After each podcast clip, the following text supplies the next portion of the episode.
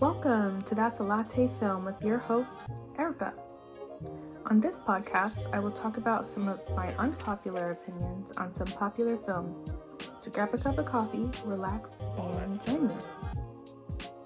Hey guys, how are you doing today on this fine day? I wanted to talk about another really cool movie that I saw, obviously, because this is a film podcast.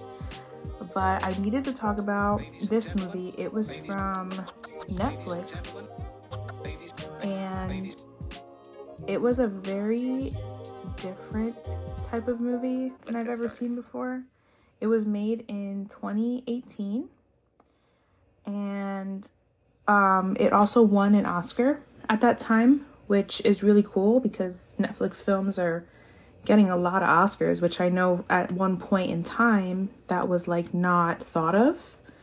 People really didn't think that Netflix movies would make would get all these awards or TV shows, but now they're in the game too, which is pretty cool. This is a drama as well, and it was two hours and fifteen minutes long. So, whoops! In my TikTok, I put that it was three hours, so I was incorrect if you saw that one. but it's okay. Um, so the movie was called Roma. And on Google, it was given a 74%, which is interesting. On IMDb, it was given a 7.7 out of 10, but on Rotten Tomatoes, it was given a 96% which I agree with Rotten Tomatoes because it was really, really well done. And the summary that they gave was Cleo is one of two domestic workers who help Antonio and Sofia take care of their four children in 1970s Mexico City. Complications soon arise when Antonio suddenly runs away with his mistress and Cleo finds out that she's pregnant. When Sofia decides to take the kids on vacation, she invites Cleo for a much needed getaway to clear her mind and bond with the family. Okay, that's a pretty good pretty good summary. I feel like there's more they could have added, but we'll leave it alone. it um so it won, I believe it had like 9 different nominations, but it won um the Academy Award, I believe, for best picture. Hold on, let me see. Um, let's see, how many awards did they get? Yeah, I believe they got for best director. That's what they got it for, best director. Um, and best cinematography. Listen, if you're gonna watch this movie for anything, watch it for the cinematography because the whole movie was in black and white. In, in black and white. But I felt like when I was watching it, I was seeing color because everything was just so beautiful. Like the scenery that they chose, the blocking for these shots, you know, like, and the clarity of these shots too. It was just like, wow, it was amazing. Like you could see the culture in these shots, but it's in black and white. I don't know. It was really interesting. Um, it was very good, you guys. Please go watch it. The the lead character also was a new actress, which is so interesting because she was a really good actress in this film. She had like so much emotion even though she played a very calm character. Like, if she was upset, you couldn't really see it in her expressions, but it worked. You know, she didn't need to to do too much to get her point across. She was getting her point across in just little little movements and little expressions, you know what I mean?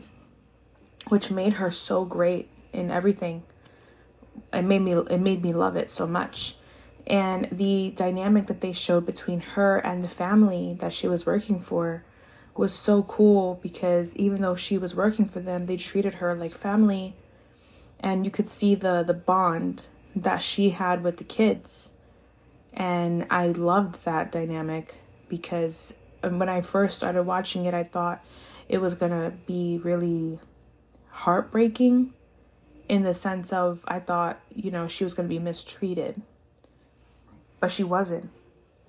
And they show how she had privilege compared to so many other people. They bring up that she was pregnant in this film at some point. And there's one part they bring her to the hospital.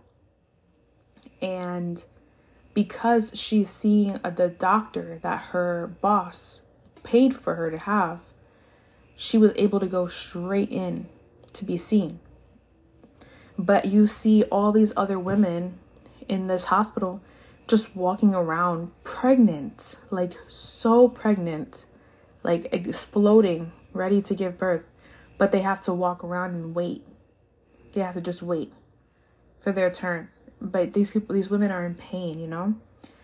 And to see that, you know, to see that difference of just because she works for this rich family, the privilege she has and how much they take care of her, which is really, really interesting. And it's very like, it, it's not necessarily a good thing, but it's just how things work. And it really shows that side of the world, you know? So I really thought it was awesome. And I hope you guys watch it because I think it'll it'll give you a different perspective because a lot of people don't necessarily like black and white things, black and white films or TV shows. I for one love black and white TV shows. I don't care. I think they're amazing. Honestly, I think they're the best form of television and movies that there ever has been. But people get captivated by color and all of a sudden think that color movies are better but they're not they're not looking at the content of what was being made when when things were just in black and white. So for them to bring that back was so cool to me. So I would love for you all to take that time and put away your your thoughts of black and white being boring or you know not interesting and go ahead and try it. I think you guys are going to love it. So that's all I have to say about this film. And I hope you guys are enjoying these episodes here and, you know, every now and then. Uh, they are coming out every Tuesday, as you know. And on this Thursday, actually, this Thursday at 10 a.m., we're having another live episode. It's going to be me and Rebecca coming back. And we'll be talking about another very interesting film and I hope you guys join us. And on that note, I love you a latte. Bye.